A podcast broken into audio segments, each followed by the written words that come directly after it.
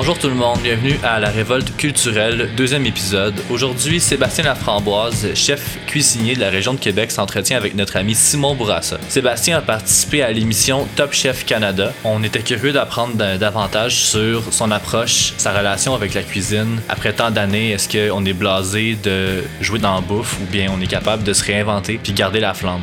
Aussi, qu'est-ce qui différencie un chef, un restaurant d'un autre? Est-ce que c'est 100% dans la bouffe ou il y a tout le côté expérientiel autour de ça qui, malgré le COVID, on doit continuer d'avoir le souci de bien faire? Pour goûter, découvrir les créations de Sébastien, eh bien ça se passe au Bonne Entente à Québec. Sur ce, bonne écoute.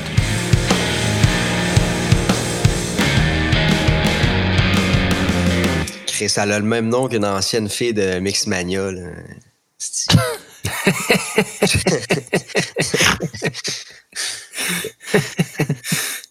Partez avec cette information-là, puis faites-en ce que vous voulez. All right. Euh, Seb, on en a pour une petite heure avec toi. Puis après ça, on checkera comment on vient récupérer le micro. Là. Mais euh, merci, à, merci à ta blonde d'avoir voulu accepter de nous recevoir au restaurant hier pour prendre le micro. Je trouvais ça bien ben bonasse. Ah, j'étais à l'autre bout. Euh, j'étais au lac Beauport. J'ai aidé un de mes amis à déménager. Puis finalement, on est revenu à était 11h15, fait que ça vous aurait pas trop accommodé vous autres non plus, puis j'ai encore les mains bien pleines de peinture. Bon, ok, c'était pas qu'un un déménagement, c'était genre, euh, il y avait des œuvres d'art. Ben, il aménageait dans sa maison, puis là, ben, euh, les idées de grandeur font en sorte qu'on a commencé à toute peinture à la maison. Bon, excellent. Euh, ben cool. Merci Seb d'avoir accepté. je vais t'appeler Sébastien. Hein, c'est pour les fins de l'émission. Ça va être plus formel. On était bien excités de te parler. Peut-être juste me replacer euh, où tu es, euh, es, rendu. T'es-tu encore au Bonne Entente? Oui, c'est exact. Ben, la pandémie fait en sorte que le Bonne Entente est toujours fermé. Ouais. À ce jour, euh, on espère une réouverture prochaine, possiblement peut-être à l'automne ou un peu avant. J'espère bien. Ben oui, je suis encore euh, je suis chef exécutif du, euh, de l'hôtel de Bonne Entente, puis euh, par intérim, donc on a la concession du club de golf La Tempête, fait que je suis le chef du club de golf La Tempête pour cet été également. OK. Puis comment ça se passe à La Tempête? C'est le resto du clubhouse ou c'est un resto réservé aux membres où tout le monde peut y aller? C'est un restaurant qui est ouvert au public. C'est dans le clubhouse. Il y a une magnifique terrasse euh, qui s'est faite construire l'année dernière, qu'on a inaugurée l'année dernière. Donc, une terrasse d'environ 80 euh, places quand il n'y a pas de pandémie, puis tout le monde peut manger un peu plus collé. Sinon, on a 55 places euh, cette année, puis on fonctionne avec une nouvelle formule qui est une formule de grillade qui change avec un menu à l'ardoise. C'est réservation seulement. Donc, c'est ouvert au public, tout le monde peut venir manger, mais c'est juste faut réserver. OK, je savais pas si c'était intéressant. Euh, c'est un super spot en plus, là, Golf La Tempête. Euh, puis en plus, avec l'offre euh, gastronomique, c'est cool. Le menu, ça ressemble à quoi? Qu'est-ce que tu as configuré pour, pour cette clientèle-là? On fonctionne avec, on part avec quatre accompagnements qui change à tous les jours, que ce soit légumes, salade César, risotto. Puis après ça, tu choisis euh, ta protéine ou le thème, si tu veux, euh, plat végé. Euh, tout est tout est vraiment, on met l'emphase sur les grillades, fait que on peut y aller avec soit du toma, des tomahawks à partager pour deux personnes qui sont énormes, des queues de homard, des crevettes géantes, saumon grillé, on fait du filet en papillote, on fait on fait toutes sortes de choses. Là, on laisse aller notre créativité à travers ça. Puis euh, en même temps, c'est tout est fait sur le barbecue. Puis on cuisine à l'extérieur pour le ah service devant les clients quand la température le permet, évidemment. Très bon concept. On va essayer ça. C'est vraiment essayé. le spot est magnifique. si vous êtes déjà venu au, euh, club de golf, euh, la, terrasse donne directement sur le 18e trou. Fait que la vue est à couper le souffle. Là. Ouais, je l'ai, je l'ai, déjà joué euh, la tempête au début là, quand ça quand ça a commencé. Euh, mon euh, vieux kit de golf s'en souvient, moi aussi. non, non, c'est un c'est un gros gros 18 de calibre international. On va entrer dans le dans le vif du sujet, Sébastien, si tu veux bien. on se demandait, y a-t-il une différence, puis s'il y en a une ou plusieurs quelle est-elle entre cuisiner puis se faire à manger? Ben, oui, il y en a une. Tu peux te faire à manger euh, puis te faire un grilled cheese, puis tu peux cuisiner un grilled cheese. Mm-hmm.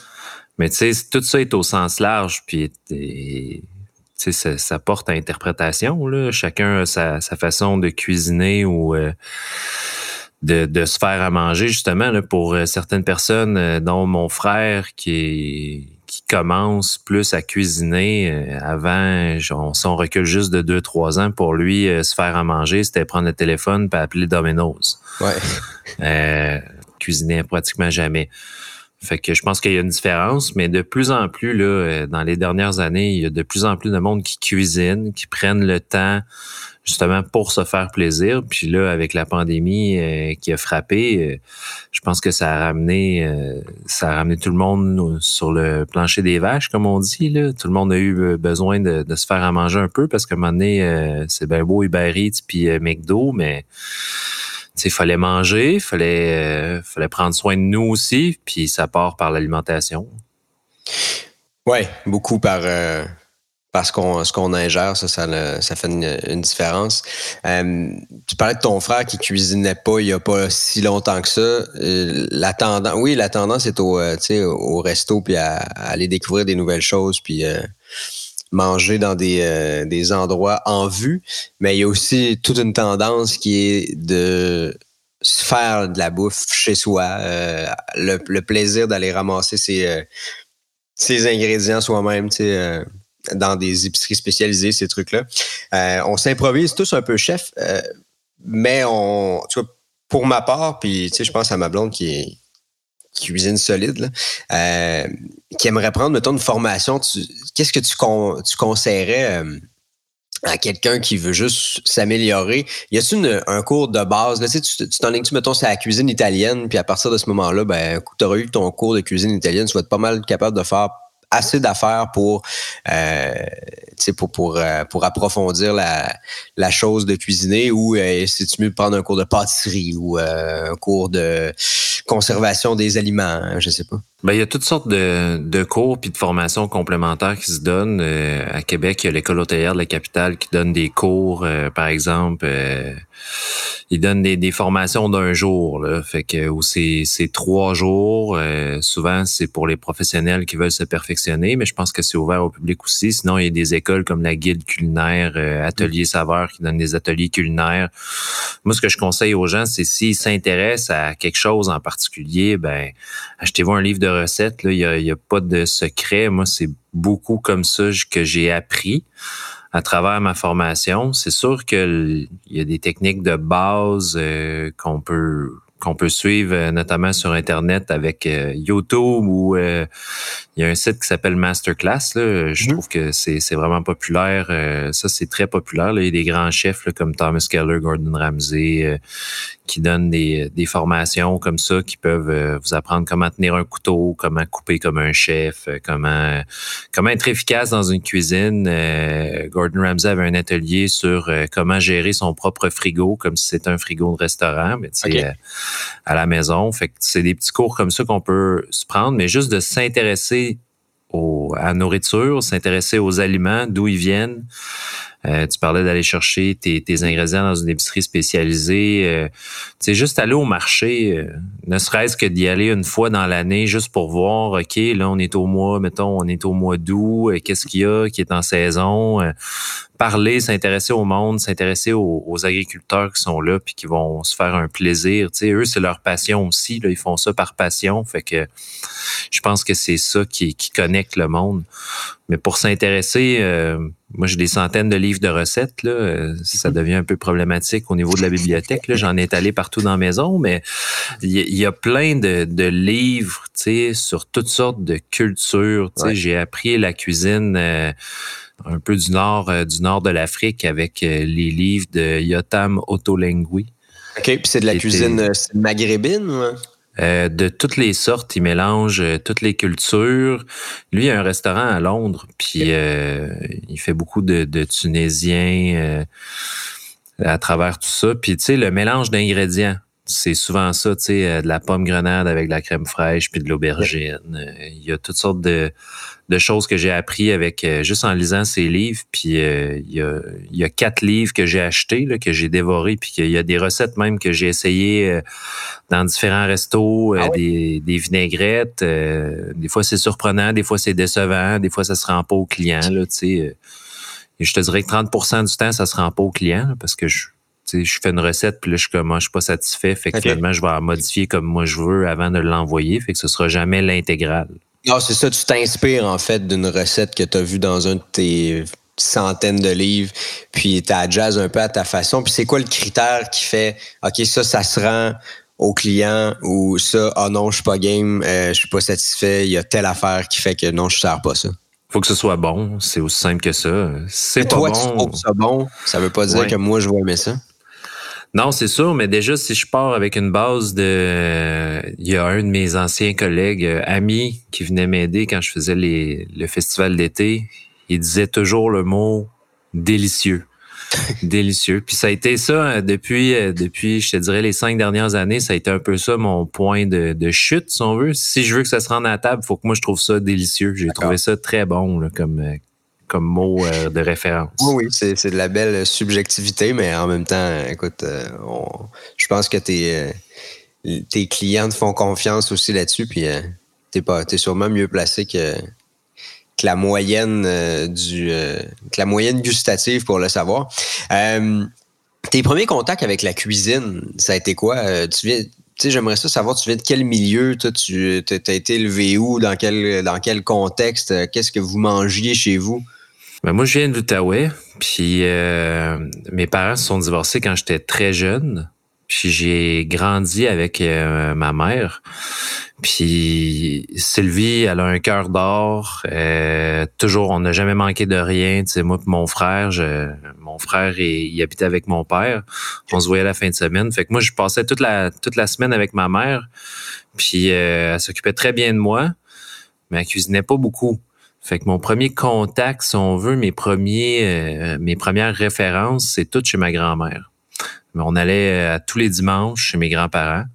Et puis euh, souvent on allait dîner, on repartait. Puis mes meilleurs souvenirs, c'est quand on restait à souper le dimanche. Sais, c'est le rôti avec les légumes. Puis ma grand-mère, euh, tu sais, cuisine à côté, très bien même. Puis elle fait des super bonnes tartes, puis des pâtisseries, puis tout ça. Puis moi, je tombe en amour avec la tarte aux pommes euh, avant que je puisse euh, parler, je pense. Tu sais, sa tarte aux pommes, c'est pour moi, c'est mon souvenir le plus fort de, de bouffe. Puis quand j'ai commencé à être un petit peu plus autonome, 10-11 ans, j'ai commencé à faire des déjeuners. J'allais réveiller ma mère pour qu'elle vienne me surveiller quand je faisais le déjeuner parce que j'avais mm-hmm. pas le droit d'utiliser le four tout seul. Et puis euh, après ça, à 13-14 ans, j'ai commencé à plus cuisiner, plus m'intéresser. Puis tu sais, c'est plus de la, c'est venu par curiosité. Puis après ça, euh, vers la fin de secondaire 4, là, quand j'avais 15 ans, j'ai pris euh, élève d'un jour. Puis là, j'ai décidé que après ma journée au centre de formation à Buckingham, là, en cuisine, où est-ce que j'ai vu c'était quoi, comment on faisait une sauce, c'était quoi un fond brun sais, il servait rien de compliqué le midi où j'étais allé passer là-bas. Là, c'était des, des, je pense que c'était de la longe de porc euh, avec une sauce, une sauce diable qui est une sauce de base de la cuisine, qui est comme une demi-glace. Euh, puis finalement, tu sais, ça a été ça, là. le coup de foudre, il était là, de voir une cuisine avec un chef, une hiérarchie dans la cuisine. Il y avait comme 16 personnes qui travaillaient pour nourrir 45 personnes, de voir des assiettes, un service. Euh, moi, je capotais, là. C'est, pour moi, ça se pouvait pas. Là. Pour moi, tout le monde cuisinait dans une cuisine de maison, puis les restaurants, il y avait des cuisines de maison, puis euh, tu sais, c'était comme euh, normal. Là. Mais de voir une cuisine professionnelle pour la première fois, ça m'a vraiment. Je suis tombé en amour. J'ai vraiment été ébloui par ça. Est-ce que tu as été euh, intimidé par le milieu?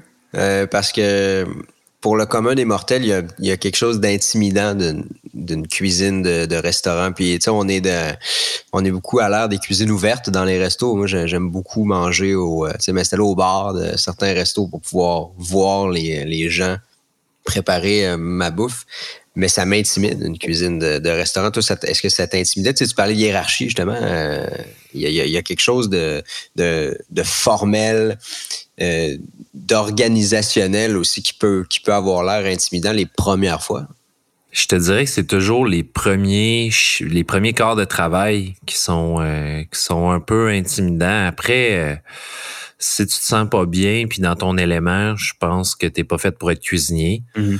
Moi, c'est toujours ça. C'est toujours les premières journées, toujours une nervosité. Euh, tu connais pas tes équipements. Euh, j'ai travaillé dans des super belles cuisines, comme des cuisines vraiment merdiques euh, où il y avait pas d'équipement. Puis c'était pas, c'était pas le fun. Tu sais, je te dirais que je me sens beaucoup à ma place dans une cuisine. Fait que pour moi, c'est pas intimidant. Puis je suis toujours curieux de voir les autres cuisines. Parce qu'il n'y en a pas une de pareil, même si tout le monde a les mêmes équipements il y a des configurations euh, qui changent euh, dépendamment du lieu où tu, où tu cuisines. Genre, pas, euh, les postes de travail sont, au, sont dans des endroits différents. ah oui. Ça, j'ai eu des histoires d'horreur. j'ai travaillé dans un certain café dans le marché bail à Ottawa dans mes premiers dans mes premiers temps en cuisine. Puis quand le le gars avec qui j'étais, le cuisinier, me dit euh, Tu vas aller faire la salade. J'ai dit Il n'y a pas de trouble. Et où la cuisine? Il a ouvert une trappe dans le plancher. Il fallait que je descende avec un dans un escabeau. Puis euh, le plan de travail, c'était le dessus d'un congélateur. Puis c'est là que c'est là qu'il faisait les salades. C'est que ça se passait. C'est là que ça se passait. Puis après ça, il fallait que tu montes avec ton bol de salade dans ta main, puis que tu le passes au gars en haut, dans l'échelle. C'était, c'était très spécial comme expérience. Euh, on écoute euh, puis on voit beaucoup d'émissions de, cuisine, concours surtout beaucoup, puis euh, on a cette image-là d'un milieu compétitif, frénétique, sous haute pression, où le ton de voix est très élevé aussi. Ça se gueule par la tête. Euh, dans une dans une cuisine de restaurant, en tout cas dans notre dans l'imaginaire collectif. C'est même pas vrai? Ça dépend t'es où? Tu sais, tu parlais des cuisines ouvertes. Euh, moi, j'ai travaillé au Bistro B sur euh, Quartier à Québec. Puis c'est une super belle cuisine ouverte. oui, la tension monte mais il y a d'autres façons que de crier pour montrer à quelqu'un que t'es pas très content. Moi, de toute façon, tout me paraît d'en face, fait que euh, fallait que j'apprenne à me, contenir, si on veut. Euh, surtout que j'étais sous-chef, puis tu sais, c'était pas moi qui dirigeais la cuisine euh, à ce moment-là.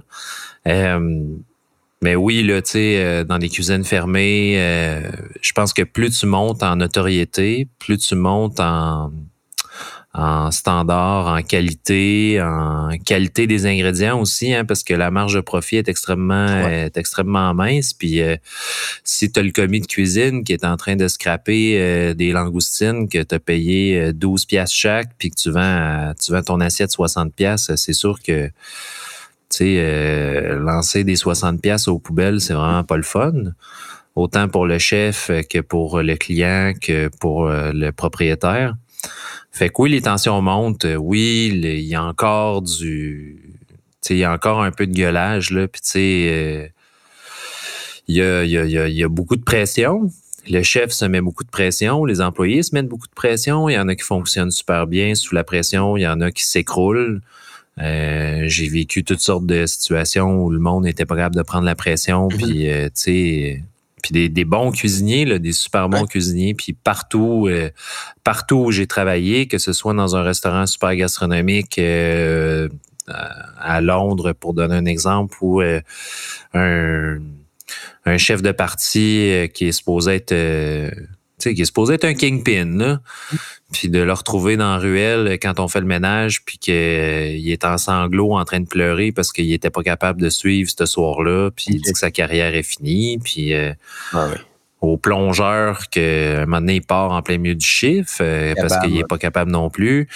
Euh, j'ai vu des serveurs aussi craquer sous la mhm. pression à cause des clients. J'ai vu, tu sais, c'est pas fait pour tout le monde. Mais oui, il y a beaucoup de pression dans le métier.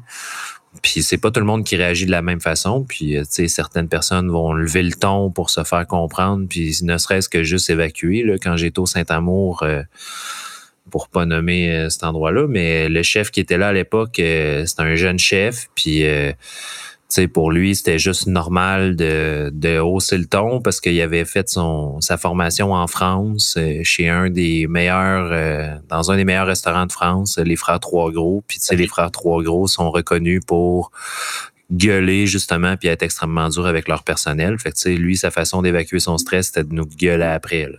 Ouais, parce que c'est ça. Puis en, en France. Euh la hiérarchie est bien importante dans tous les milieux de travail, là, pas juste en, cuisine. Ici, on a moins ça. Euh, tu peux, euh, tu peux aller prendre une bière avec ton, euh, avec ton boss là, au Québec. En, France, ça se fait pas vraiment. Quelqu'un qui est ton supérieur hiérarchique de plus qu'un niveau, tu jamais tu vas aller dîner ou tu vas aller prendre une bière avec après le chiffre. au Québec, j'ai l'impression qu'on retrouve un peu moins ça. Puis est-ce qu'on retrouve aussi moins ça en cuisine?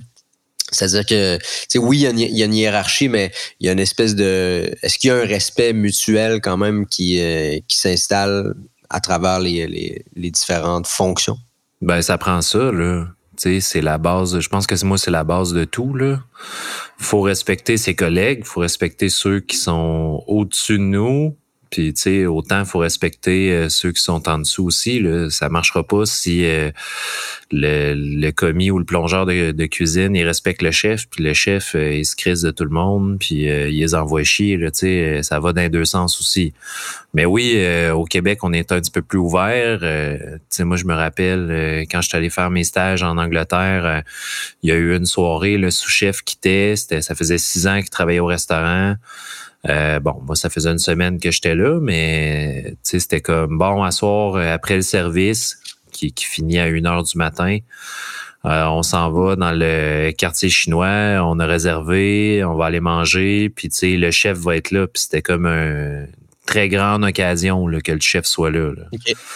Fait que c'est c'était puis là les gars ils m'expliquaient c'est la première fois comme en deux ans moi ça fait deux ans que je suis là j'ai jamais euh, j'ai j'ai j'ai jamais sorti avec le chef. Euh, le chef est jamais venu prendre un verre. L'autre ça faisait quatre ans. L'autre ça faisait deux deux ans un an et demi. Euh, moi j'étais chanceux. Ça faisait une semaine puis j'ai pris une bière avec le chef. Ouais, c'est ça on est en pleine euh, pandémie. Euh, on en parlait d'entrée de jeu. C'est euh, c'est vraiment difficile pour les restaurateurs. c'est un domaine qui est durement touché.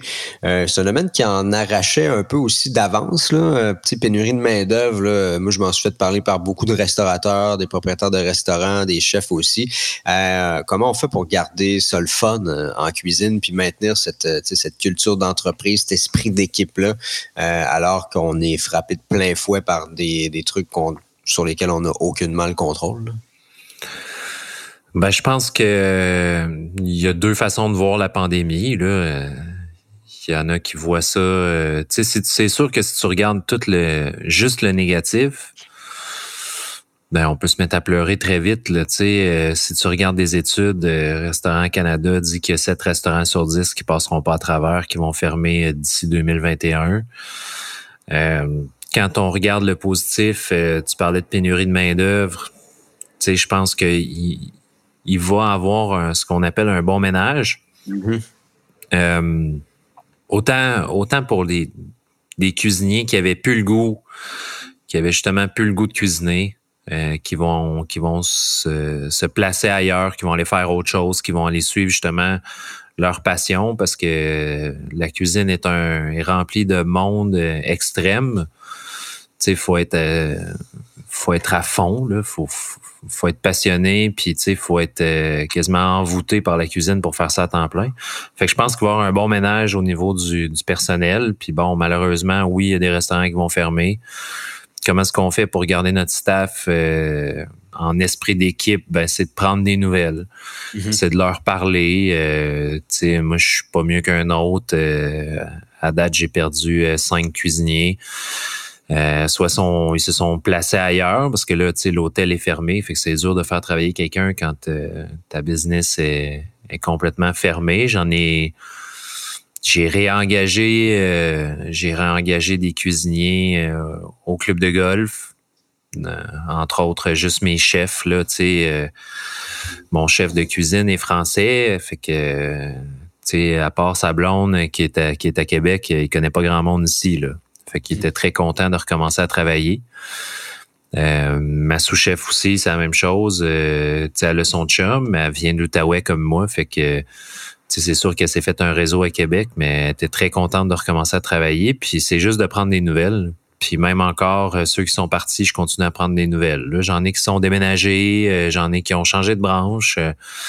Et puis, c'est ça, c'est de prendre des nouvelles. Il n'y a pas d'autre façon de garder l'esprit d'équipe que ça. Puis quand ça va réouvrir, ben je pense qu'on va tous prendre un verre ensemble après le premier chiffre, puis on va se dire bon, mais on repart la machine. C'est ça, on repart en même temps que tout le monde. Est-ce qu'il va falloir revoir nos attentes peut-être euh, en tant que client, euh, en tant que consommateur dans, les restos, euh, parce que bon, la business fait ce qu'elle peut pour les consignes euh, sanitaires, distanciation et tout ça. On s'entend, c'est un branle-bas de combat dans ces milieux-là. Puis en, restaurant, un serveur avec une visière, euh, ça, ça rebute bien du monde. Puis même moi, quand je suis, je retourné au resto pour la première fois il y a deux semaines, puis j'ai fait le saut euh, au moins les cinq premières minutes, j'ai été assis à table. Euh, euh considérant tout ça, est-ce qu'il va falloir peut-être revoir nos attentes, baisser un peu nos, attentes, être un petit peu plus conciliant à l'endroit des travailleurs de la restauration, euh, sachant que on, est quand même assez exigeant quand on va s'asseoir au resto?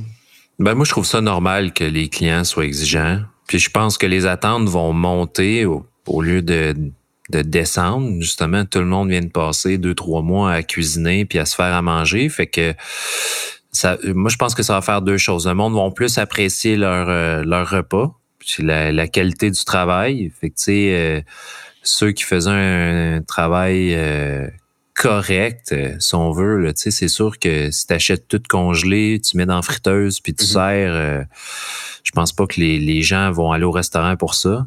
Je pense que les gens vont plus apprécier la cuisine locale, tu sais, faite par des artisans faite par des artistes, les artistes, comme on aime les appeler. Hein? Ah oui, les artistes. les artistes. Euh, je pense que le monde va plus apprécier ça. Puis en même temps, moi, c'est ça que, tu sais, c'est ça que je voulais là, à la base, c'est de justement faire reconnaître le travail aux yeux des clients, donner quelque chose de délicieux aux clients de faire triper mes cuisiniers à le faire aussi, parce que tu sais, s'il n'y a pas de passion, il n'y a pas d'amour dans l'assiette, ça paraît.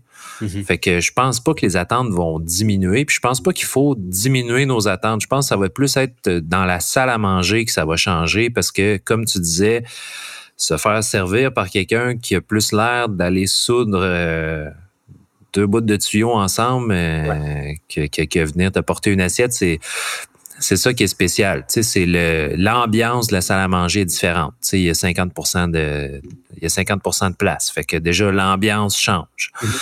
L'ambiance change à cause du, tu sais, ça peut changer autant à cause du décor qu'à cause des uniformes des, des serveurs. Puis c'est là qu'on le voit. Puis je pense qu'il va y avoir de plus en plus de, de services au comptoir où ce que les, les gens vont venir chercher eux-mêmes leur assiette ou, tu sais, il va falloir revoir notre façon de faire dans la restauration pour euh, justement un peu se réinventer à travers cette pandémie-là. Puis, tu sais, tout dépend de combien de temps les mesures d'hygiène vont vont être là aussi. Là, tu sais, je pense que c'est pas prêt de, de, partir. Là. Il y a des. J'ai vu une étude là, qui parlait de 2024. J'ai failli tomber en bas de ma chaise. J'espère tellement que ça ne durera pas jusqu'à tout ce temps-là, mais faut s'adapter. C'est comme tout, euh, faut s'adapter à notre nouvelle réalité. Comme chef, euh, on, souvent on suit les tendances ou même on établit des tendances, dépendamment à quel niveau on, est rendu. Euh, est-ce qu'on finit par oublier la, vraie raison de pourquoi on est un chef cuisinier quand on passe beaucoup de temps à créer, par exemple, du contenu de magazine, faire de la photo, donner des entrevues, parler de bouffe euh, dans les médias. Parce qu'à un moment donné, il faut, faut, prendre du recul, retrouver cet amour-là de la, de la bouffe. Moi, je pense que c'est propre à chacun. Moi, ma façon de, de réapprécier, si on veut, souvent après des longues, euh, des, des, longues semaines ou des longs bouts de, de travail, sais, je vais aller chez un ami, je vais cuisiner pour quelqu'un, euh, tu sais, euh, je vais cuisiner pour ma blonde. Euh, tu sais, je me dis tout le temps, si ça fait plus que deux semaines que tu n'as pas cuisiné pour ta blonde, il faut que tu t'arrêtes puis que tu prennes le temps. Là. Tu sais, je pense que c'est à chacun de trouver sa façon de, de se regrounder, si on veut, là. Faire, faire le point, mais tu sais, oui, oui, il y a eu des, des, des temps. Si je prends, si je prends moi par exemple, il y a eu des, des temps où est-ce qu'il fallait que je me questionne à savoir, bon, qu'est-ce que je fais là? Où est-ce que je m'en vais? Qu'est-ce que je veux? Surtout quand on change des menus, bon, qu'est-ce que je veux faire avec ce menu-là? Est-ce que on fait plus du classique? Est-ce qu'on essaye des nouvelles choses? Est-ce qu'on mélange les deux? Puis c'est toujours d'être à l'écoute de sa clientèle aussi d'être à l'écoute de soi puis des saisons. Puis comme tu dis là, faut que tu regardes les tendances, euh, qu'est-ce qui pogne, qu'est-ce qui pogne pas? Fait qu'on est comme on, surfe un peu euh, sur une vague de qui est très comment je peux dire qui est très fragile. sais, on peut se planter très rapidement. Qu'est-ce qui pogne, qu'est-ce qui pogne pas? Euh, tu, on établit ça comment? Je veux dire, les, les, les, grandes tendances culinaires sont-elles dictées par euh, une par un, je sais pas, un pays, par un chef, par un qui établit ces les grandes tendances culinaires du moment? Ouais, c'est tellement une question tough là. On est parce qu'on est comme dans une génération où l'accès à l'information est super facile sais, avant, si on recule au début des années 90, c'est simple. T'allais à New York.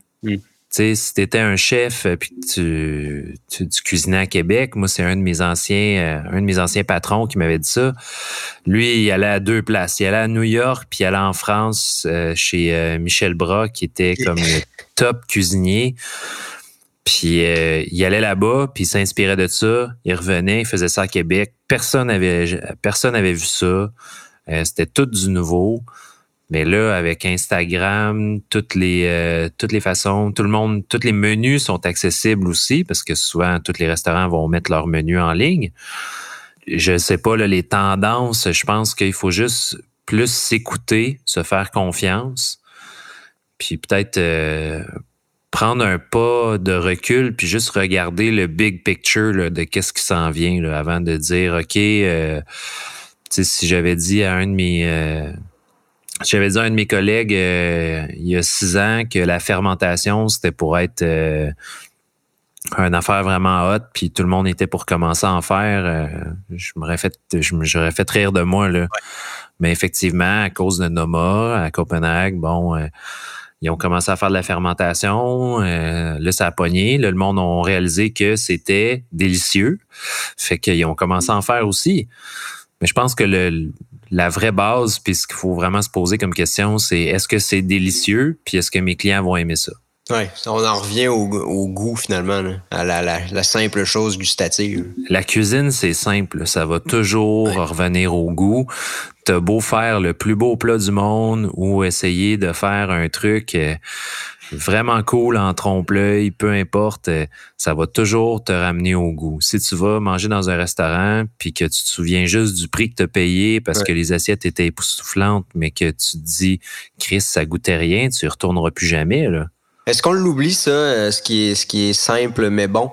Parce qu'on a tendance à rechercher ça, c'est la belle assiette, le la cuisine euh, il y avait une tendance, ça fait très, très 2011, là, mais la cuisine moléculaire. Euh, ces trucs-là, on essaie, on essaie toujours de rechercher la, nouvelle tendance en restauration puis en bouffe euh, pour faire des belles photos, mais est-ce qu'on est-ce qu'on finit par en oublier le simple mais le bon, le bon vieux spaghetti pain à l'ail, le pâté chinois légèrement déconstruit? Euh, est-ce que ça, ça se perd-tu, ça? Non, ça va toujours rester. Puis on va toujours revenir à ça parce que on a des souvenirs de ça, de un, puis de deux, tu sais, c'est bon, c'est réconfortant. Moi, je me, je me rapatrie toujours. Tu sais, je retourne toujours à ça. Qu'est-ce qui est bon? Qu'est-ce qui est réconfortant? Qu'est-ce que moi je mangeais? Qu'est-ce que ma mère me faisait? Tu sais, mm. le nombre de ma mère, sa, spécialité là, c'était le riz. Là. Tu sais, elle faisait comme une espèce de riz avec la sauce à côte levée VH là.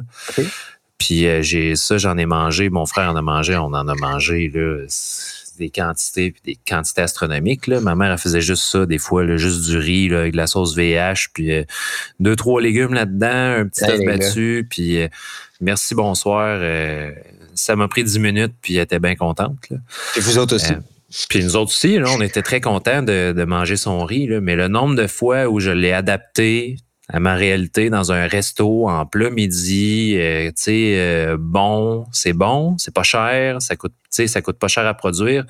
en même temps, le client est gagnant. Tu sais, un plat midi à 16 pièces, tu manges un bon riz au poulet, mais tu j'ai fait mon bouillon de poulet. J'ai tout effléché mon poulet, j'ai fait toutes mes ma découpe de légumes, le riz était cuit à part, je l'assaisonne, je mets du gingembre, de la citronnelle, je mets tu sais je fais un mélange de de sauce asiatique pour mettre dedans au lieu de prendre la sauce VH à côte levée, puis tu sais au final, ça m'a pas coûté vraiment plus cher, j'ai travaillé trois fois plus fort par exemple. Mais c'est pas grave parce que moi je suis chef fait que le client a pas payé a pas à payer pour moi. Ça. Fait que tu sais tout le monde est gagnant puis c'était un des. Quand je le fais, c'est toujours un des plats qui sort le plus parce que déjà, un, le monde connaît ça, puis deux, ils savent que ça va être délicieux, puis trois, mais ben, c'est réconfortant. Fait que, tu sais, c'est toujours les trois choses que, que je vais me rabattre pour décider est-ce que je mets ça au menu ou non. c'est ça que le monde recherche aussi. Là, euh, on peut faire des. J'ai fait du steak haché euh, comme format casse-croûte il y a deux semaines en tempête. Là. Steak haché oignon là, avec une bonne sauce brune, puis une purée de patates, puis des petits pois. Là. Puis euh, ça a pogné au bout. tout le monde était content parce que tout le monde connaît ça. Puis, tu sais, c'est pas des choses que tu te fais à la maison, là. Non, parce que tu dis, ben là, franchement, je commencerais pas à me revirer un steak caché dans le poêle euh, comme dans un diner. Là. Mais là, tu le manges au restaurant. Les, euh, les fameux foodies, toutes ces euh, personnes s'improvisent critiques culinaires. Il y en a qui le sont pour vrai, là, il y en a qui c'est leur travail. comment on deal avec ça? Est-ce que ça a sa place? Est-ce qu'on préférait qu'il n'existe pas? Comment tu comment tu deals avec ça comme comme chef là? parce que tu tout le monde est un peu euh, rendu un critique culinaire là. Il suffit d'une photo sur Instagram d'un commentaire un peu edgy euh, sur euh, le plat que tu viens de manger tu tags le resto puis tu sais ça peut ça peut faire du chemin là. ouais c'est sûr que bon les foodies puis les moi j'ai pas de problème avec les foodies les bons vont apprécier ma bouffe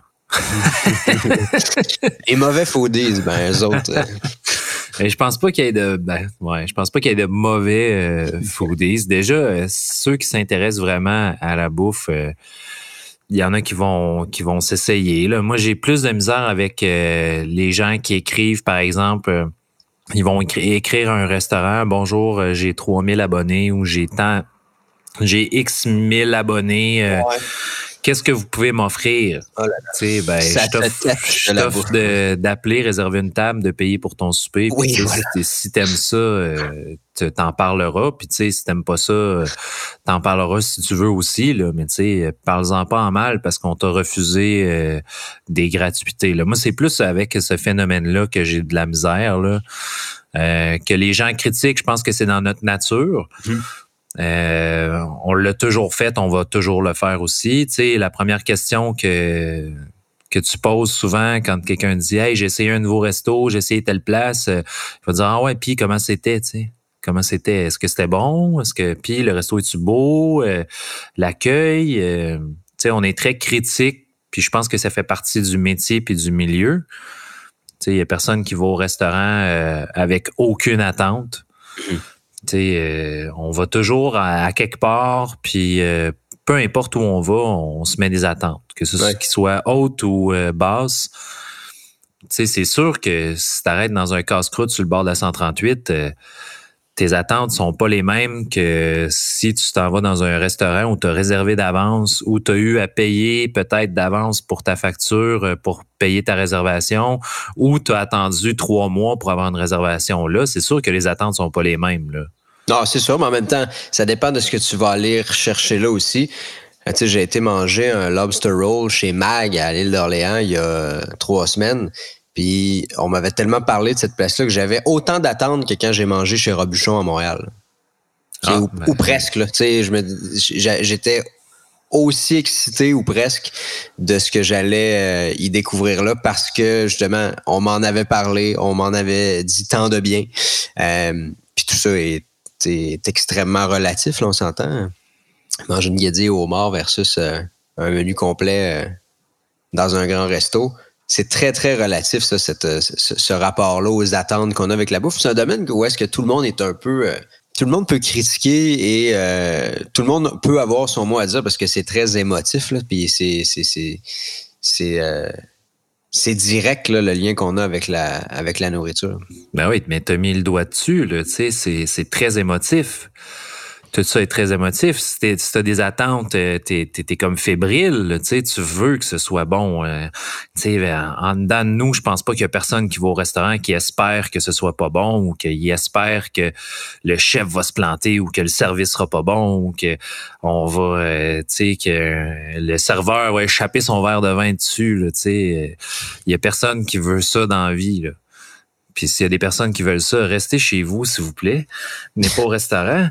Mais, tu sais, on, oui, on se met des attentes, on paye pour un service, on veut que ce soit bon, puis on espère donc que ce soit bon pour pouvoir en parler à nos amis, puis tu sais, en parler au monde.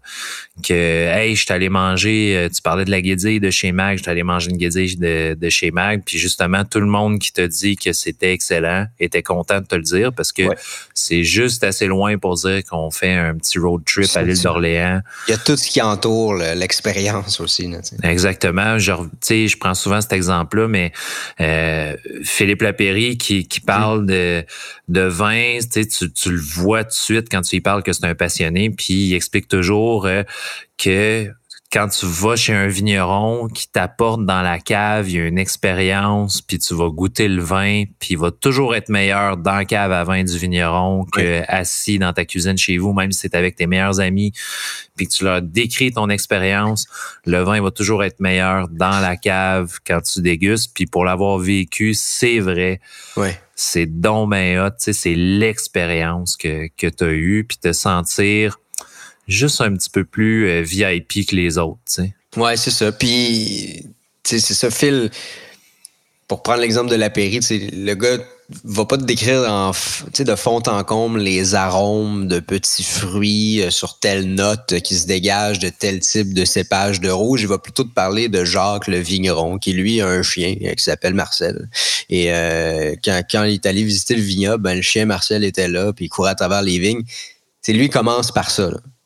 Quand il te parle d'un vin. Puis on dirait que quand tu t'achètes la bouteille que la Péri t'a conseillé, ben là, tu repenses à ces affaires-là, puis tu as aussi ce, ce, cette expérience-là que le vin est un peu meilleur quand tu connais l'histoire qu'il y a derrière. Ben oui, c'est sûr. On, est à la recherche de ça aussi. Euh, il y a un nouveau resto à Québec, le Alphonse, basé sur Alphonse Desjardins. Est-ce que c'est bon ou pas? J'en ai aucune idée. Ça vient d'ouvrir. Est-ce que je vais y aller? C'est sûr que je vais y aller éventuellement. Mais juste pour l'histoire, déjà, ils ont frappé un coup de circuit. Là. Ils ont déjà la base. Mm. Ils ont, tu sais, ça, ça va attirer les gens vers leur resto. Puis je leur souhaite tout le succès du monde. Tu sais. Mais euh, c'est toujours d'accrocher. Il faut toujours accrocher le monde.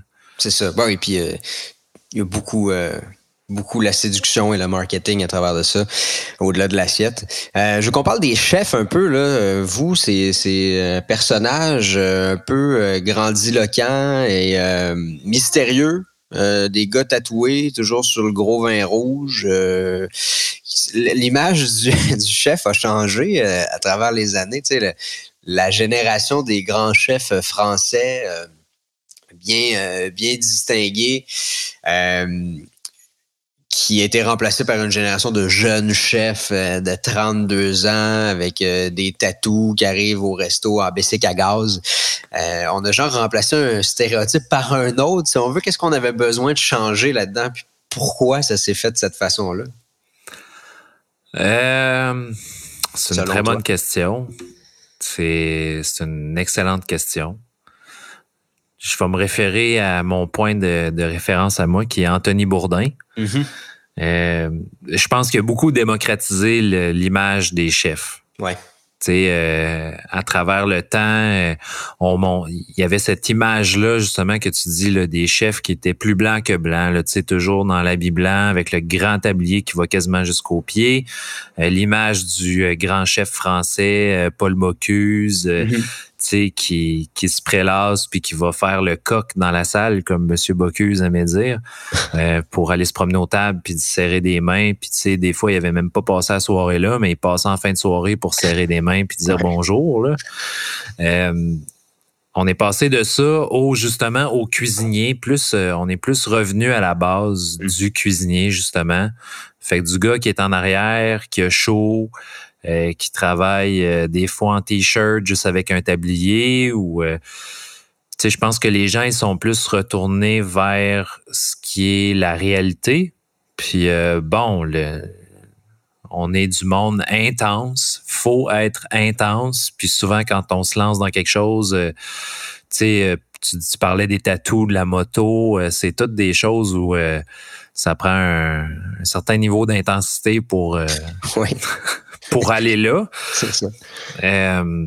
sais, c'est ça. Je pense qu'on est juste revenu à la base puis à ce qui est plus vrai aussi, parce que Anthony Bourdin explique dans son livre qu'il a travaillé euh, il y, a, eu beaucoup de problèmes d'excès, d'excès mhm. de, drogue, entre autres. Puis euh, il s'est ramassé qu'il travaillait dans un diner euh, en bordure dans, un quartier chaud de New York.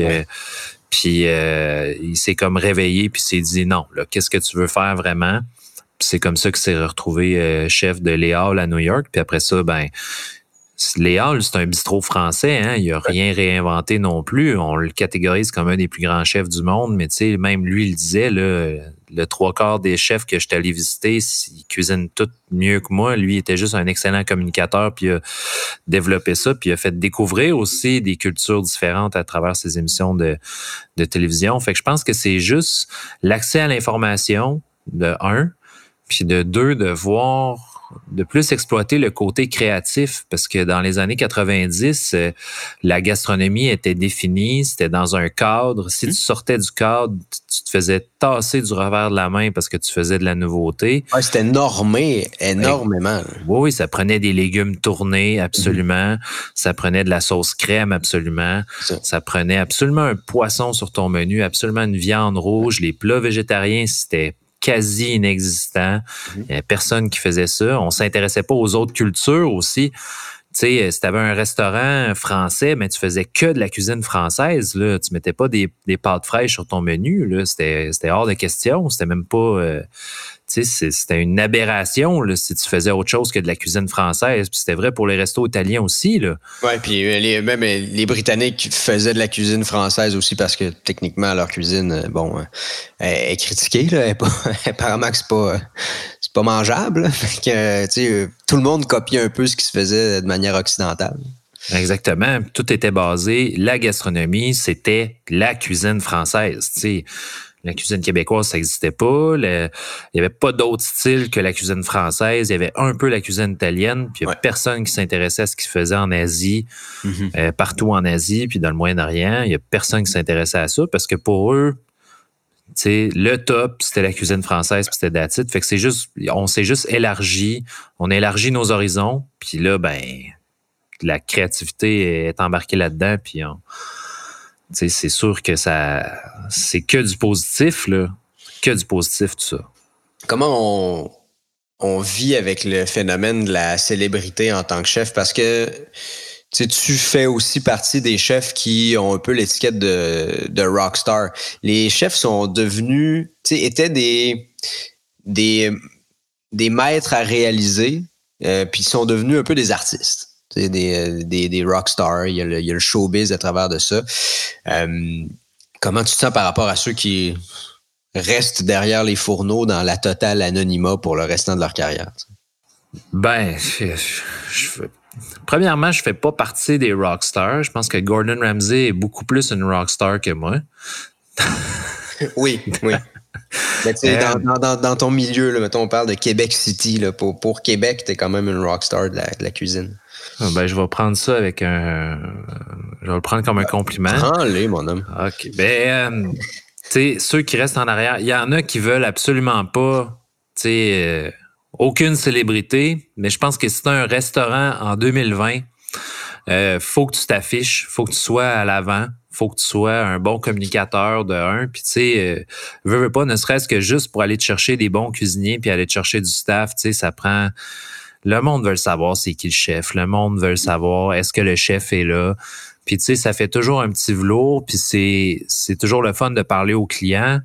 Puis toi-même, tu l'as dit tantôt, t'aimes ça, aller t'installer au, comptoir, tu sais, des cuisines ouvertes, puis de, regarder le travail. Les gens sont plus curieux, sont plus intéressés, ce qui est une très bonne chose.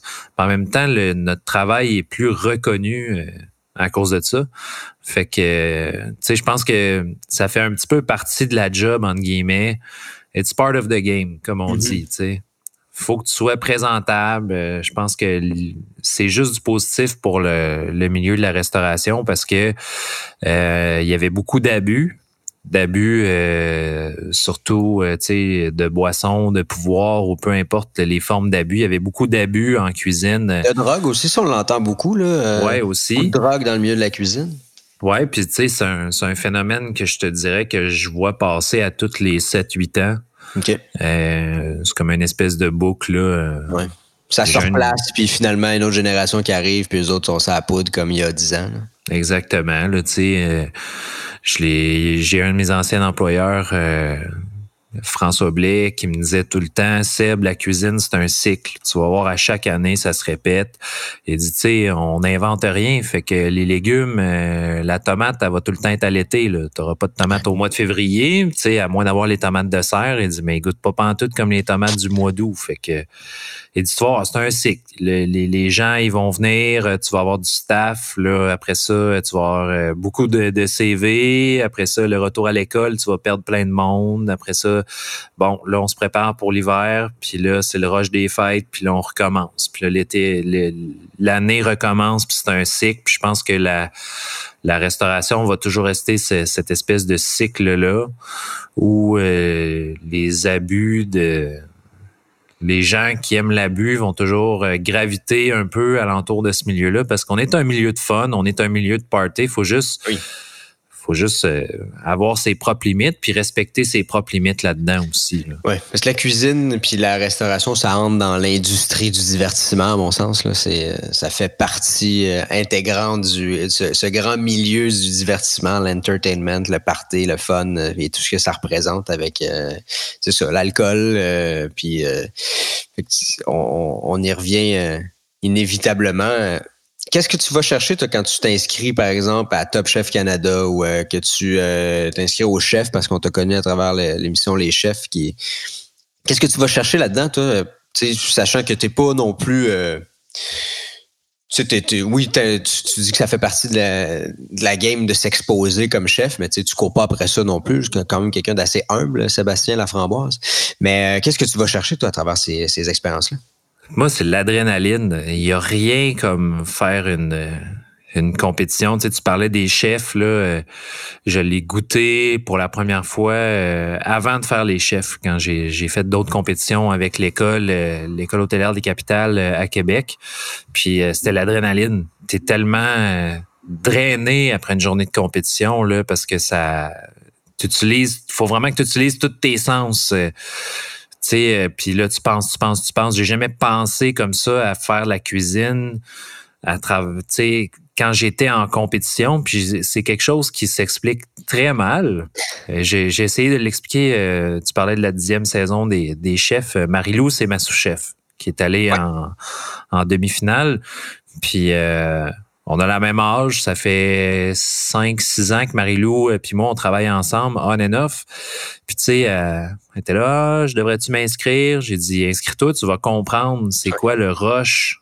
J'ai dit, t'as pas connu une vraie rush tant que t'as pas fait euh, une compétition télévisée. Là.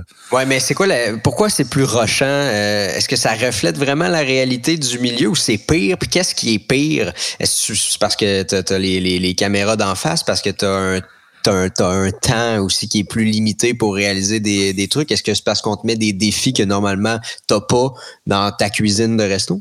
C'est pire parce que tout est exponentiel. Euh, parce que ça reflète très bien la, la réalité d'un resto. On a un temps, Mm-hmm. Si je commence à si je commence à travailler à deux heures, ben veux, veux pas, à 6 heures, le restaurant est ouvert. Fait qu'il faut que je, faut que je sois prêt. Fait que les temps, ils sont là, mais sont exponentiels dans le sens où on te demande de faire quelque chose que normalement tu prendrais étalé sur quatre heures, mais que ce serait pas ta seule tâche de travail. Euh, si je prends un défi des chefs, le coulibiac de saumon, la journée qu'on fait des coulibiacs, on les sert pas, on les sert pas le soir, là, va le servir le lendemain. Fait que, tu sais, c'est, c'est exponentiel dans ce niveau-là. Euh, c'est exponentiel au niveau du stress parce que tu te mets énormément de pression parce que là, tu veux performer. Puis c'est exponentiel au niveau des heures aussi parce que ce qu'on voit, le, le 43 ou le 44 minutes qu'on voit de TV, souvent, il été tourné sur 12, 15, 16-17 heures, des fois, là, c'est les attentes. Il y a beaucoup d'attentes quand on fait de la, de la, télévision. On va reprendre des shots. Euh, euh, la délibération des juges est extrêmement longue aussi. ils prennent combien de temps, hein, la gang euh, de juges pour délibérer? C'est quoi? Ils doivent prendre 2-3 heures? Oui, des fois, ça peut aller jusqu'à... Nous, dans, quand j'ai fait la, saison 3, là, il y a eu un il y a eu un épisode où c'était extrêmement serré, là, puis euh, c'était quand même. Ils veulent bien faire les choses, puis tant qu'ils sont pas 100% d'accord, ils délibèrent. Fait que il y a des délibérations qui peuvent prendre quatre heures des fois là. Euh, puis sont extrêmement, tu sais, c'est des c'est d'excellents juges là. Euh, Pasquale Vary, Jean-Luc, euh, Normand, c'est des, ils sont pas là pour rien. C'est pas c'est pas pour rien aussi qu'ils qui ont fait autant de saisons, c'est qu'ils ont de la crédibilité pour le faire. Mais tu sais, mm-hmm. moi, la seule façon que j'ai retrouvé cette espèce de rush-là, d'adrénaline, puis tu sais, de se sentir complètement vidé, c'est en faisant un triathlon. Ah ouais. ouais, c'est le seul, tu sais, c'est la seule chose. C'est intense, c'est le dépassement de soi. Faut que tu sois dans ta tête. Euh, c'est, c'est exactement pour ça que, que j'ai fait des compétitions. Puis euh, je dis toujours euh, non, ça va être ma dernière. ma mère justement me posait la question. Je t'allais visiter la, la semaine dernière. Puis elle me posait la question est-ce que puis tu vas-tu t'inscrire à d'autres choses? Mmh. J'ai dit non, pas, euh, j'ai rien en tête. Là. Je pense que c'est fini les compétitions. Puis elle me posait la même question il y a deux ans. Puis je te non, c'est fini les compétitions. Puis là, j'ai vu Top Chef Canada. Puis j'ai, j'ai sauté sur l'occasion pour m'inscrire parce que j'étais comme Hey, c'est sûr que je fais Top Chef. C'était comme un rêve de petit cul. Ben oui, surtout c'est des shows que t'es que tu as écouté, que tu connais, tu rêves de t'y retrouver, puis tu as vraisemblablement les capacités pour, euh, pour t'y retrouver, fait que tu te, tu te garoches là-dessus. Euh, ouais, quel pouvoir tu as, euh, directement sur ta, ta, carrière en cuisine? Là? C'est quoi le, facteur chance là-dedans? le facteur je suis un naturel versus je suis le produit d'un mentor ou d'un professeur. le, le, niveau de, de travail et de sacrifice que tu as eu à faire pour te rendre là, tu l'évalues de quelle façon? Euh, ben, c'est des années de travail, hein. Veux, pas, euh, tu parlais d'un niveau de chance. Moi, j'ai eu la chance d'avoir un très bon formateur euh, dans l'Outaouais, Gaétan Tessier, qui est, on est encore en contact, qui est comme mon père spirituel de la cuisine, là, si, on veut. Il aime ça se donner ce, ce titre-là. Puis tu sais, Gaétan est merveilleux pour tous ces anciens étudiants qui voient du potentiel, qui voient qu'ils sont intéressés. Fait que c'est à cause de lui que j'étais à Québec. Tu sais, Gaétan était invité par Jean Soulard euh, au Château Frontenac pour euh, venir faire un, repas de cuisine moléculaire. Fait que ça, c'était en 2007. Puis il m'a dit, il, voyait un peu que je, sais, je savais pas trop où me placer dans l'Outaouais. Le restaurant où je travaillais, qui était une très bonne table, venait juste de fermer. Je me cherchais pas mal. J'avais 19 ans. Euh, je venais juste d'avoir 19 ans. Puis il me dit, euh, viens donc m'aider. Puis facteur chance fait en sorte que, bon, Gaétan, il est là. Pardon, je parle avec Jean Soulard. Euh, j'ai dit que Québec, ça m'intéresse. Est-ce qu'il y a des bons restaurants? Euh, je trouvais ça le fun. Je trouvais ça beau. Euh, tu sais, la première fois que tu vois Québec, c'est c'est merveilleux là. Tu sais, je suis tombé en amour avec ville en Amérique du Nord très certainement. Tu sais, je suis tombé en amour avec la ville. Puis euh, comme de fait, euh, tu sais, moi je pensais je vais aller travailler pour Jean Soulard au château Frontenac. Puis il m'a dit tu te plairas pas ici, euh, mais je peux faire deux trois téléphones pour toi. Puis là, j'étais comme Wow, OK. Fait que c'est Jean Soulard qui a appelé le propriétaire du clocher penché qui a parlé de moi, ça ne l'engageait à rien. Moi non plus, ça m'engageait à rien. Fait que j'étais allé à l'entrevue. Deux semaines plus tard, je déménageais à Québec. Puis, euh, tu sais, je suis jamais retourné dans l'Outaouais euh, pour le travail. Tu sais, je suis déménagé à Québec. Puis, euh, depuis 2007 que, que je suis ici, tu sais, ça fait 13 ans. Puis, je suis très heureux ici.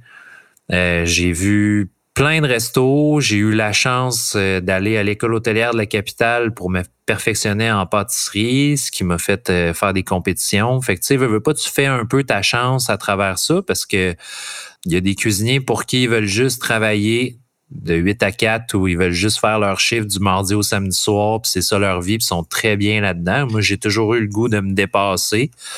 Fait que j'ai trouvé mon compte à Québec, là, puis c'est comme ça que je suis que je suis allé en Angleterre aussi. Tu vas pas faire un stage à l'étranger puis euh, débourser de ta propre poche pour euh, une formation si t'es pas passionné de, de ce que tu fais là. Non, c'est ça. Puis j'imagine que ça prend une certaine capacité d'adaptation, une volonté du moins de se diversifier, parce que toi, tu as évolué dans toutes sortes de milieux. Tu as, parlé du, Saint-Amour euh, où tu as travaillé, mais tu as aussi runné la cuisine du district, qui est... Oui, exactement. C'est loin d'être le même genre de, de, bouffe. Là. Non, faut être prêt justement à, se diversifier. Je pense qu'il n'y a pas de... Tu sais, on dit souvent, il n'y a pas de sous-métier quand on parle des, des plongeurs ou euh, d'un poste un petit peu moins prestigieux, mais tu sais, il n'y a pas de sous-bouffe non plus. Tu peux avoir du fun à faire de la bouffe, euh, que ce soit de la haute gastronomie ou euh, ne serait-ce que faire euh, le Burger Week, puis essayer de créer un burger spécial pour une semaine où tu sais que le monde y vienne pour ça.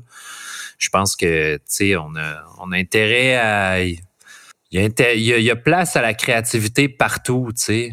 C'est ça qui est le fun avec la cuisine, c'est que tu peux prendre, si tu prends les meilleurs ingrédients puis tu décides de faire un plat euh, super gastronomique, euh, ça va faire wow. Mais si tu prends le même ingrédient puis tu décides de faire un, plat qui va convenir à monsieur, madame, tout le monde, tu changes la présentation un peu puis ça devient un plat gastronomique aussi. Mais si tu le sers pas dans le même environnement, si tu le sers pendant qu'il y a un band qui joue de, des covers de de Led Zeppelin, puis si tu le sers dans un restaurant nappe blanche servi par un serveur avec un nœud papillon, mais tu sais, tu le vis différemment, mais gustativement, tu es au même niveau. C'est ça qui est le fun avec la cuisine, tu sais. As juste à changer l'environnement, puis tout change. Oui. Tu parles d'environnement, il y a une... Il y a une identité visuelle, il y a un univers dans chaque restaurant. Euh, fait, on le, les restaurateurs, les chefs et puis les chefs propriétaires le font pour quelles raisons? Euh, c'est pour rendre son milieu de travail agréable? C'est pour plaire à une certaine tendance? Euh, c'est pour euh, rendre l'ambiance? Parce que tu sais, c'est ça. Oui, il y a l'assiette, il y a ce qu'il y a dedans, mais il y a aussi beaucoup le facteur ambiance. Puis on en parle aussi de beaucoup ces temps-ci avec avec ce qui se passe avec les mesures les mesures sanitaires d'un restaurant c'est quoi la place, en fait, de, l'identité visuelle puis de l'ambiance d'un restaurant dans toute l'équation cuisine, gastronomie, euh, restauration? Ben, ça va définir beaucoup de choses, tu sais. Euh, tu regardes les, grands restaurants de, ce monde, si on, si regarde même pas au Québec, là, tu tu regardes Chef's Table sur Netflix, puis euh, tu vois des chefs, tu vois des ambiances de restaurants, tu vois leur identité à travers ça. Fait que tu sais, tu te définis, veux, veux pas, par ta salle à manger parce que ton client est directement ancré dans ta salle. Il y a des restaurants à Shanghai qui, euh, par exemple, ont des, ils ont des tables avec des LED dessus. Ils vont avoir de l'animation sur ta table pendant que, pendant que tu vas manger. Euh, comme tu peux aller manger euh, chez euh, Patente et Machin, être dans un ancien trois et demi qui ont converti en resto, puis avoir une aussi belle soirée. Fait que ça définit beaucoup ce que tu es en tant que en tant que resto, puis ce que tu vas servir aussi. Tu peux pas servir euh, je vais mettre ça à l'extrême, là, mais tu peux pas servir deux hot dogs stimés puis avoir une nappe blanche puis un serveur à nœud papillon, là, ce serait quand même un gros clash euh, vraiment bizarre. Oui, mais il y a, a peut-être aussi une, certaine clientèle pour ça, ou du moins un intérêt. j'ai déjà vu, pas de mes yeux vus, mais à la télé, euh, un PFK au Japon où euh, c'est une ambiance bar-salon avec service aux tables. Mais c'est le menu du KFC. Ah ouais. Ouais, ouais. Fait que tout est possible. tout est possible, en effet, avec ça. J'avais trouvé ça bien drôle et un jour, je vais aller là. Euh, j'aime le, KFC et, j'aime le Japon. Mais bref. Euh, je me demandais, Seb, juste, je, veux comme faire un pont à ce qu'on vient de, dire pour l'identité visuelle des restaurants, puis la déco et tout. Est-ce que c'est quelque chose qui. mettons, je me mets dans, dans le peau d'un chef qui, qui, rêve un jour d'être chef. Est-ce que c'est quelque chose qu'on rêve aussi, tu sais, le de créer une ambiance dans un restaurant ou des fois, toi, tu t'es dit genre, ah ben, j'aimerais donc ça que le monde s'attarde juste à l'essentiel, la bouffe. Puis, tu sais, ça fait chier des fois de devoir comme aller jusque-là, jusqu'à toute la, présentation puis l'expérience ou c'est quelque chose que tu embraces aussi? Non, il faut, il faut, euh, tu sais, moi, j'adore ça parce que, tu sais, faut le vivre puis il faut le comprendre. Ça change absolument tout. Ça change tout, là, de ton expérience tu peux pas apprécier. Moi, je pense que tu peux pas apprécier un, excellent restaurant si tu n'arrives pas et tu n'as pas un petit coup de Oh, OK, ou Ah, wow, ou euh, en voyant le décor, ou euh, tu sais, il y, a des, y a des restos ou même des bars, euh, des bars éphémères. je me souviens d'un trip de boys qu'on s'est fait pour la Saint-Patrick. On est allé à Boston, puis on a tellement cherché, on cherchait un speakeasy, puis finalement, c'est un policier qui nous a aidé à trouver la porte. Puis tu sais, c'était caché en arrière des containers à poubelle. Fallait longer un long corridor, style film d'horreur, avec une lumière scintillante au-dessus de la. T'arrives à une autre porte qui est complètement noire. Puis là, il y a juste un code de décrit sur la porte. Faut que tu cognes cinq fois. Si tu cognes pas cinq fois, ils te répondent pas. Puis là, t'arrives, puis c'est c'était quasiment ludique. Là. On était comme dans un salon des années 30, euh, super feutré, avec un puits de lumière qui donne directement dans le milieu du bar. C'était de toute beauté. C'était à couper le souffle. On a passé quatre heures là. On est sorti bien chaud. C'était, une des meilleures après-midi de toute ma vie. Là. Mais tout ça était à cause de l'ambiance, de, de tout le détail, l'attention aux détails tous les propriétaires pour qui j'ai travaillé m'ont toujours dit on est dans un monde de détails, Seb. Faut que tu, faut que tu vois les détails, faut savoir apprécier les détails. Puis peut-être que moi je vais au resto puis je vois des choses que Monsieur, Madame, tout le monde porte pas nécessairement attention. Euh, juste la couleur des nappes, où est-ce qu'ils ont placé les plantes, euh, la disposition du bar, euh, les interactions avec le, le personnel de service aussi, qui est vraiment primordial. Mais tout ça est un tout, puis on vend surtout l'ambiance. Tu sais, la bouffe est pas secondaire parce que ça complète l'ambiance. Mhm. Tu peux avoir une excellente ambiance puis manger une bouffe de merde. Ça, ça, va rester de la bouffe de merde. Puis tu peux avoir une ambiance de merde puis servir de la, de la bouffe de qualité exceptionnelle. Si t'as pas eu un bon service, puis que t'as pas eu le bon verre de vin, puis que il y a eu des erreurs euh, dans ton dans ta commande euh, dans ta commande de nourriture, puis finalement tu décides de manger ce qu'ils t'ont apporté, puis tu trouves ça euh, vraiment malade, tu veux te péter la tête ces murs tellement c'est bon. Mais ce que tu vas te rappeler, c'est qu'il y a eu des erreurs, c'était pas si hot que ça l'accueil, puis tu sais le serveur était bête comme ses pieds. Ouais, puis la, la lumière était trop forte, puis la musique était plate. Là, Exactement, c'est un tout. Là. On cherche aussi beaucoup l'exclusivité. Tu parlais des speakeasy. Euh, on, connaît ce phénomène-là aussi au Québec depuis une couple d'années, puis j'ai eu l'occasion d'aller au bar chez Jacques euh, cet hiver. Je sais pas si tu connais. Euh, oui, absolument. Vincent, qui est un, un très bon ami. Oui, mais c'est ça, c'est le genre de, de principe où tu arrives sur le coin de la rue Saint-Joseph, là, tu as l'avant du restaurant, mais tu peux pas rentrer parce que c'est barré, tu vas pas à travers les fenêtres, puis là, faut que tu ailles en arrière, euh, dans l'autre ruelle, à côté du container, donner trois coups dans la porte, euh, puis là, ils te répondent, puis exactement comme tu as décrit ton expérience à New York, tu arrives dans place, puis là, ben, tu es dans un autre univers, puis ils ont, en plus de ça, un excellent menu, entre autres fruits de mer. Mais, tu sais, moi, j'aurais mangé un dog là, j'aurais été bien content, là. C'est sûr, parce que tu étais ébloui par l'ambiance. Mm. Puis tu arrives avec euh, déjà le fait que tu ailles à passer par la que tu par la ruelle dans l'arrière, on dirait que ça diminue tes attentes, puis le wow est encore plus impressionnant. Oui, c'est vraiment euh, c'est vraiment fou. Tout est une question de perception là-dedans aussi beaucoup. Là. puis tu sais, euh, juste, juste dire, Seb, tu sais, moi j'ai comme l'impression, je t'écoute parler, j'ai l'impression que la portion savoir faire à manger, tu sais, est importante, mais c'est c'est pas que ça, être chef. Être chef, c'est comme être, multidisciplinaire, avoir, tu sais, multitalent. C'est sûr que tu dois être euh, entouré, toi, pour euh, euh, développer l'expérience du, du, restaurant. Tu sais, je connais pas les postes pour développer ça, mais tu dois avoir des, des spécialistes en, en, déco puis expérience culinaire qui viennent comme optimiser l'expérience. Mais clairement, toi, tu dois, tu sais, t'es à la fois, ce qui m'impressionne, c'est que tu es à la fois comme un designer, un communicateur. Tu sais, tu peux pas que savoir faire à manger. J'ai pas l'impression que ça marcherait pour un chef de se développer une carrière à seulement être capable de faire de la bouffe, tu sais. Non, mais c'est des choses qu'on apprend avec le temps. C'est des choses qu'on apprend aussi, euh, tu sais, en s'intéressant. Tu peux pas, comme tu dis, tu peux pas juste bien faire à manger. Tu sais, les personnes qui veulent juste bien faire à manger, souvent, ils vont se blaser après une couple d'années parce que ils s'intéressent pas au reste, à tout le reste. Tu sais, le, regarde juste en espace physique l'espace que l'assiette que tu prends par rapport à tout le reste du restaurant. Puis tu sais, vas répondre à ta question. Euh, la, réponse vient par elle-même. C'est une toute petite portion. Après ça, tu manges parce que tu es venu pour manger. Puis c'est là que la magie se passe. Euh, je vais revenir à mon exemple de je vais te servir des hot dogs avec une belle table, euh, nappe blanche, tout ça, puis ce sera pas pareil que si tu le manges euh, sur le bord du shack à de la 138. Là.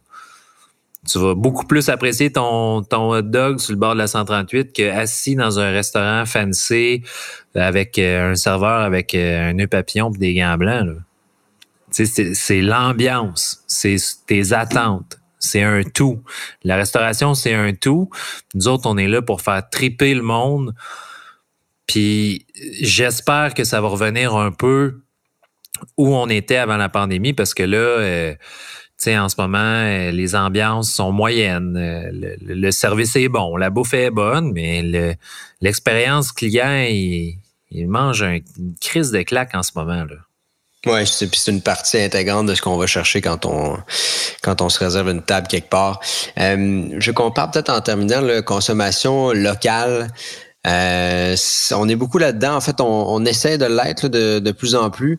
Euh, ça va devenir presque un devoir de le faire. Euh, moi, je donne toujours l'exemple de, tu sais, on, on devrait pas manger des fraises au mois de février. Si tu manges des fraises au mois de février, c'est parce que tu les as congelées sous vide ou que tu en as fait de la confiture. Mais acheter des fraises à l'épicerie au mois de février, ça devrait pas être dans la norme.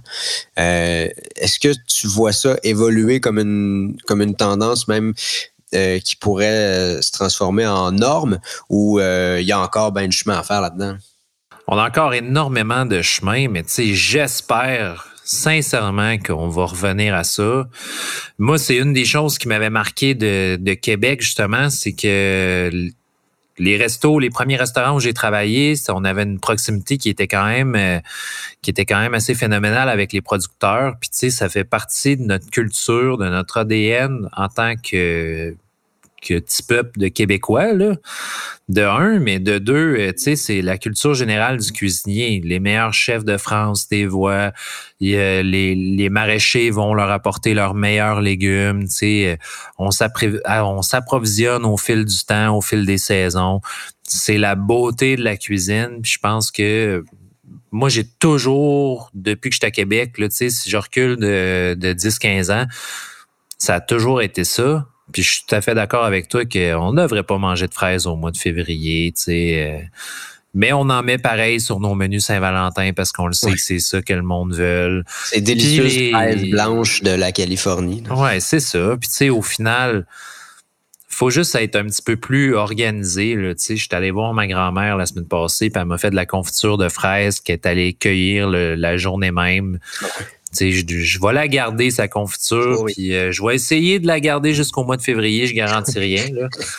Mais bref, euh, on devrait plus faire ça, euh, revenir à la base, puis euh, veux, pas à nos origines. sais nos grands-parents, faut pas reculer de si loin que ça. Là. Nos grands-parents, ils n'en mangeaient pas de fraises au mois de février, il n'y en avait pas. Il n'y en avait pas de disponible. Non, au mois de février, c'était du légume racine. Puis si t'aimes pas ça, ben écoute, euh, mange ta main, garde l'autre pour demain. Exactement. Puis tu sais, c'est c'est la, facilité d'approvisionnement qui, fait en sorte qu'on fait ça. Mais je pense que si on fait juste arrêter, tout est une question d'offre et de demande à un moment donné. Fait que, faut juste se tenir. Moi, je suis content que ce mouvement-là, il, prend un petit peu plus d'ampleur, surtout avec le, la pandémie actuelle puis ce qui se passe euh, en ce moment.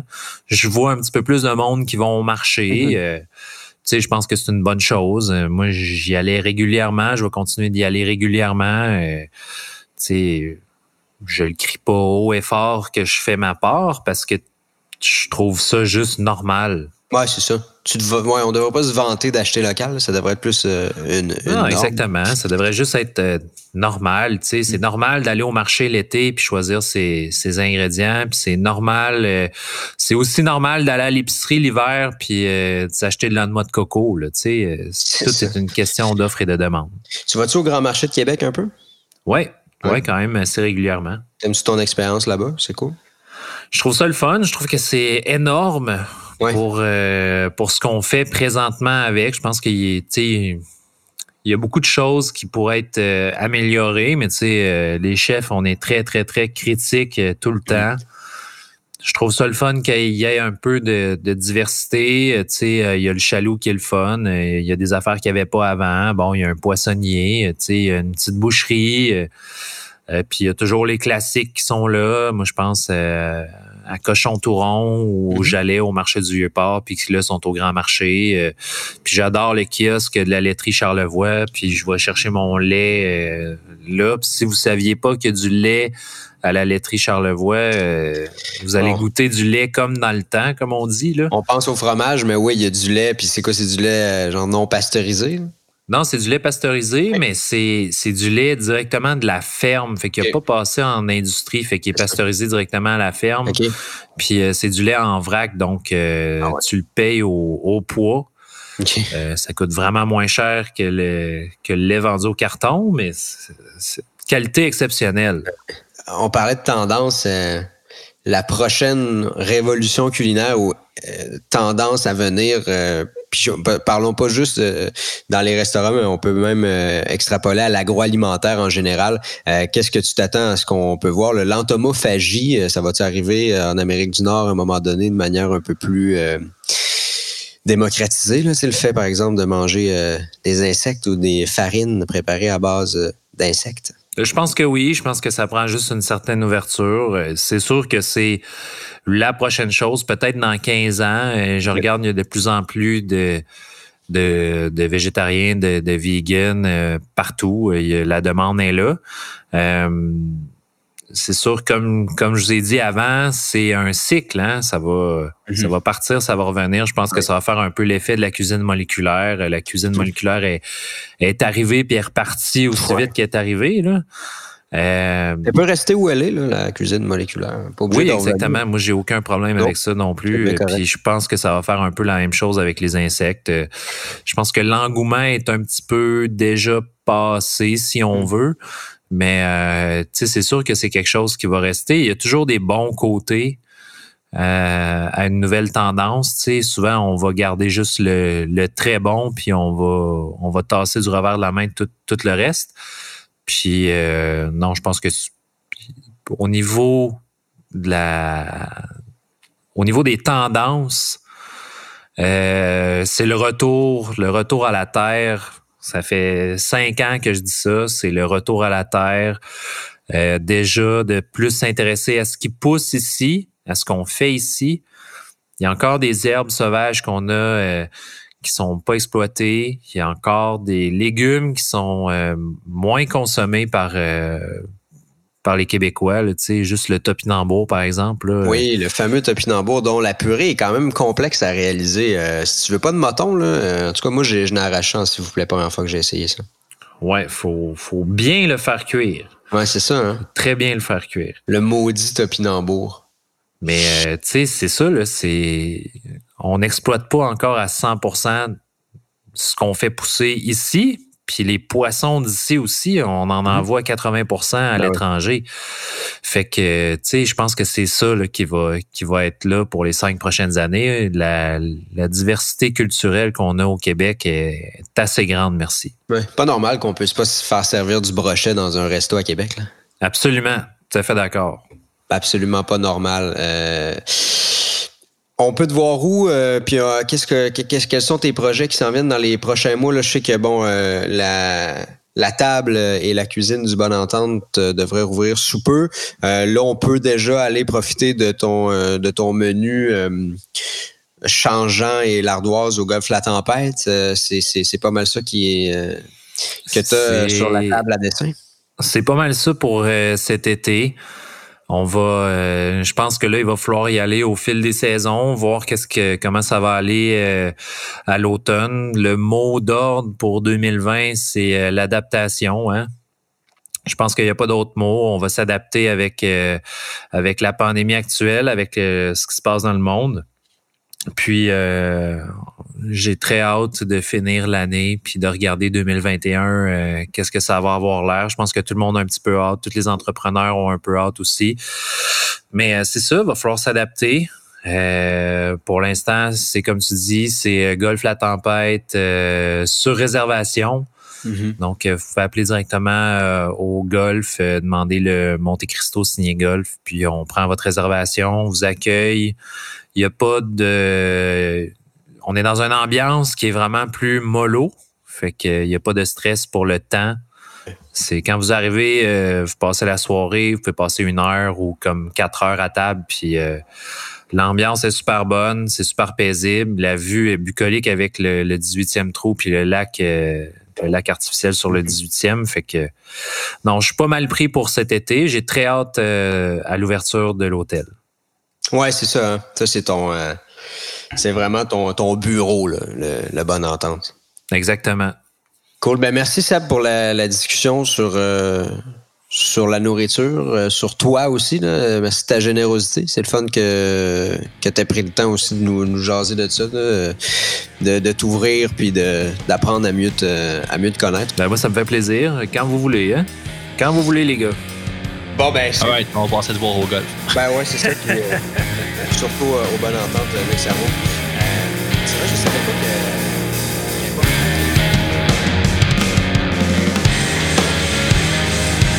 Merci d'avoir été des nôtres. Abonnez-vous à notre compte Instagram larévolte.culturel. Tous les épisodes sont disponibles sur Spotify, Apple Music et YouTube.